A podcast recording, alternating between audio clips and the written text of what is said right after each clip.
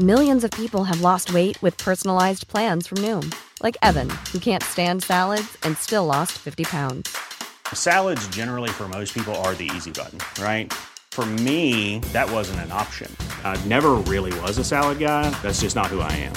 But Noom worked for me. Get your personalized plan today at Noom.com. Real Noom user compensated to provide their story. In four weeks, the typical Noom user can expect to lose one to two pounds per week. Individual results may vary.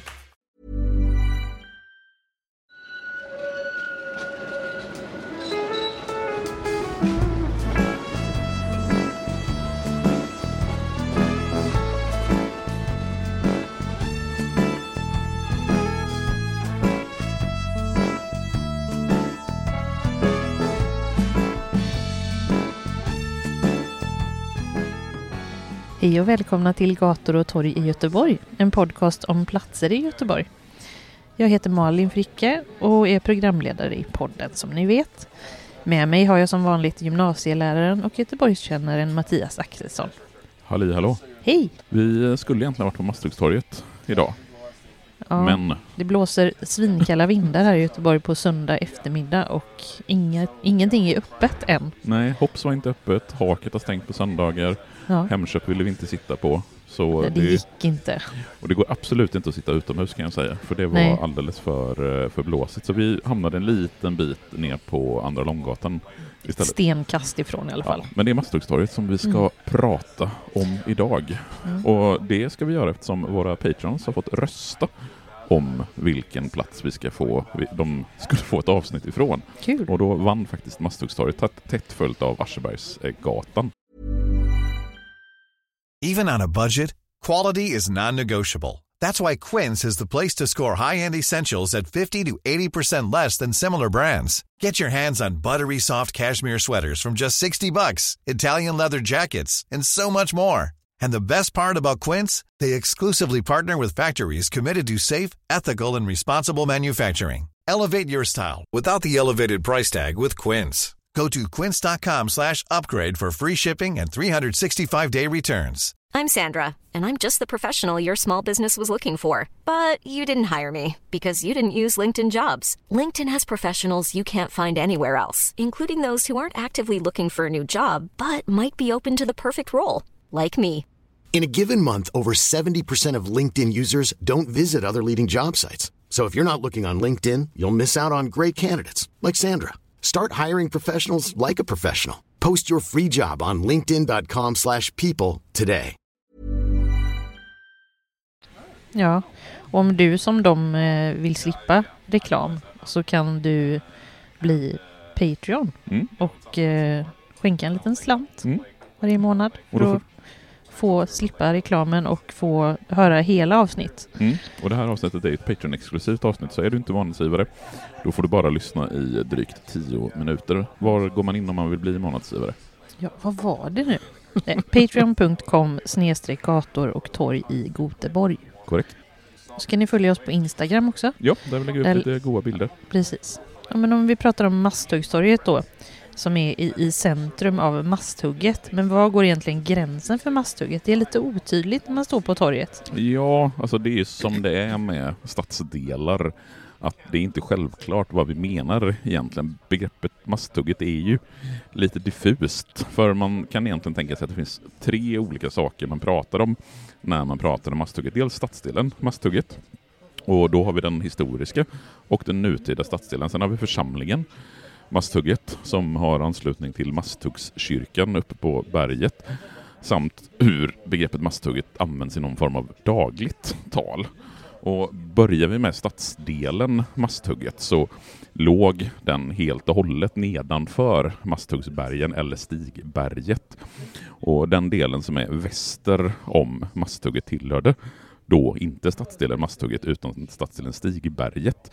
Och det innebär att hela området från Masthuggstorget och upp till Fjällgatan själva verket då låg i Stigberget. Då. Det låg ju då också utanför stadens gränser. Det tillhörde ju Örgryte socken. Men om vi tar församlingen Masthugget så omfattar inte heller det hela berget upp mot Masthuggskyrkan. Utan här gick gränsen vid Paradisgatan och kvarteren väster om Paradisgatan tillhörde församlingen Masthugget medan kvarteren öster om Paradisgatan tillhörde Oskar Fredriks församling. Och församlingens namn är då Masthuggsförsamlingen. Och sen så kan vi ha det här hur vi använder masthugget i någon typ av dagligt tal, alltså vad gemene man menar när han eller hon pratar om masthugget. Och då tror jag att man även inkluderar den bebyggelsen som går upp på själva Masthuggsberget plus hamnen och även långgatorna skulle jag nog säga att de flesta räknar in i masthugget. Och om man då tänker sig det som masthugget så kan vi begränsa det med Masthuggskajen i norr, sen Järntorget i den östra delen, Linnégatans västra sida, sen Plantagegatan, Vegagatan, Plikta, Majvallen och sen Bangatan och den östra sidan om Bangatan och, Mast och Stigbergstorget som de punkter som någonstans gränsar in vad Masthugget är för någonting. Och mitt i detta ligger då Masthuggstorget. Gå till namnet då. Var, var kommer Masthugget ifrån? Ja, alltså de nordligaste delarna av det som idag är stadsdelen Masthugget, alltså runt själva torget och längs med långgatorna. Det ingick ju i Göteborgs stads ursprungliga ägor och det var så kallad donationsjord. Och sen så gränsade ju då Masthugget till Majorna och därmed till Örgryte socken. Och själva namnet Masthugget det finns belagt redan 1647, alltså bara några årtionden efter att staden Göteborg har grundats. Och namnet Masthugget kommer ju givetvis av att det tillverkades skeppsmaster i hamnområdet. Och anledningen till att tillverkningen var förlagd här, det var ju för att man då inte behövde bry sig om hur stadsportarna var öppna. För stadsportarna de stängde ju på kvällen och då kunde man varken komma in eller ut ur den befästa staden. Och dessutom så fanns det möjlighet att ha en lite friare bebyggelse eftersom stadens regleringar inte gällde lika hårt utanför muren. Och sen 1647 så får 13 masthuggare burskap, det vill säga laglig rätt att utöva ett yrke och åtnjuta de förmåner som borgarna hade i Göteborg. Och det är ju därifrån masthugget kommer. Men masthugget var från början då området längs älven mellan Skansberget och Stigberget och inte upp på själva berget eftersom upp på själva berget det var utanför staden och tillhörde, tillhörde då Örgryte socken. Och höjdskillnaderna här är ganska avsevärda. Åker du till exempel färja i älven och tittar upp mot Masthuggstorget och bebyggelsen upp längs med berget så kan man se att det är avsevärd stigning. Och från Masthuggstorget upp till Fjällgatan så är det 40 meters stigning. Och vissa av gatorna är branta och vissa av gatorna är till och med utformade som trappgator upp på berget. Och den högsta punkten det är givetvis där Masthuggskyrkan ligger 50 meter över havet.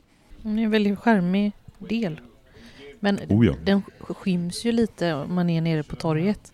Ja, du får inte riktigt den Då har man det synen. här lite mer nybyggda som inte är så fint. Då. Ja, det är därför jag menar att man måste nästan komma ut i älven för att se riktigt hur, Mm. eh, det sti- hur det stiger upp längs med berget bebyggelsen. Men eh, hur, är, hur är då Masthugget och området runt nuvarande torget när stadsdelen växer fram redan på 1600-talet? Ja, alltså namnet Masthugget det kommer ju som sagt från att det var ett skeppsbyggeri och så tillverkning av master till segelfartyg. Och hela området runt omkring hade präglats präglas ju väldigt mycket av sjöfart och närheten till hamnen. På 1700-talet så fanns det ett stort antal sillsalterier i Masthugget längs med masthamnarna. Och handelsmännen de hade långsmala egendomar med privata hamnar. Och inåt land, alltså söderut, så hade man odlad mark och bostäder längs med det som hette Breda vägen. Och den tidigaste bebyggelsen i Masthugget den uppstod längs de här två huvudvägarna. Dels smala vägen som motsvarar dagens första Långgatan och breda vägen som inte riktigt motsvarar vad andra Långgatan går utan snarare gick i en båge från Järntorget ut efter Masthuggsbergen och sen fram till Johanneskyrkan. Ungefär där fjärde Långgatan är från korsningen vid Värmlandsgatan. Och den här breda vägen, det är den trafik som fanns längs med breda vägen utgjorde ett väldigt bra underlag för att man ska kunna ha värdshus och krogar, butiker och verkstäder kopplade till hamnen. Och under 1700 och 1800-talet så finns det en mängd krogar, både av ganska hög och som det står uslaste standard. Så det fanns både det ena och det andra längs med breda vägen. Och överlag så är just den här delen av Göteborg ganska glest bebyggt. Sen upp på berget som då var utanför stadsgränsen eftersom det tillhörde Örgryte socken och Majorna så började man bebygga under det sena 1700-talet. Det fanns glest liggande bostadshus av trä, alltså små fiskarstugor som låg längs med slingrande vägar. Och det var väldigt koncentrerat framförallt längs med Stigbergsliden. Och ända fram till mitten på 1800-talet så liknar det här området ganska mycket ett bohuslänskt fiskeläge. Och det beror ju just på att det var möjligt att bebygga på ett mer oreglerat sätt eftersom det här då låg helt utanför stadens marker. Så då gällde inte de stadsplaner och de regleringar som hade funnits eller som fanns inne i Göteborg. Och sen 1868 så inkorporeras ju Majorna och Örgryte socken, eller Majorna, inte hela Örgryte socken, utan Majorna inkorporeras och då blir ju även Stigberget en del av Göteborg. Men vad händer med Masthugget då? Ja, alltså invånarantalet i Masthugget det växer inte så snabbt fram till slutet på 1880-talet. Och beroende på att trähus inte fick uppföras i eh, där på grund av de byggnadsförordningar som fanns från 1830 så var det också ganska glest bebyggt. Sen under slutet av 1800-talet så förändras det här dramatiskt genom att vi får en inflyttning av människor från landsbygden in till Göteborg och stadsdelens befolkning mångdubblas under slutet av 1800 och början på 1900-talet. Och då är det framförallt före detta lantarbetare och familjer som kommer till Göteborg och de utgör en stor potential av billig arbetskraft som vid den här tiden behövs i den framväxande industrin som väldigt tydligt präglar Göteborg under slutet av 1800 och början på 1900-talet. Och flertalet av de som kommer till Masthugget flyttade in från Västsverige, alltså från Bohuslän, från Dalsland, från Västergötland, från norra Halland. Och det har beskrivits hur de tar med sig sina lantliga vanor de bosätter sig främst i ytterområdena till staden, där de största arbetsplatserna finns och där man hade släkt och vänner från de gamla hemtrakterna. Och stadsdelen Masthugget uppfyller ju väldigt väl de här kraven att man har möjlighet att hitta en relativt billig bostad och man kan bo med människor som man känner sedan tidigare. Och det här är också den västligaste utposten i staden. Sen så sker en ganska omfattande nybyggnation i slutet av 1800 och början på 1900-talet. De kvarvarande småhus som fanns, de revs och man ersätter dem med de här typiskt göteborgska landshövdingehusen som är byggda i en bottenvåning i sten och sen så två i trä ovanpå det. Och från 1885 då landshövdingehusen skapas så går byggandet rätt långsamt i Masthugget. Och det är först under 1890-talet som det kommer igång. Och det riktigt stora, den stor, riktigt stora explosionen, det kommer under 1930-talet. Och det hänger också samman med att förväntningarna på en god levnadsstandard har ökat och de nya husen de placeras på de sydligaste delarna, alltså de obebyggda partierna mot toppen på Stigberget. Men då säger vi hej då till er som inte är Patreons. Ni får inte, ni får inte lyssna längre, utan Nej. gå in på patreon.com i Göteborg om ja. ni vill bli månadsgivare och lyssna hela avsnittet. Mm. Annars hörs vi om en vecka. Ja, hej då.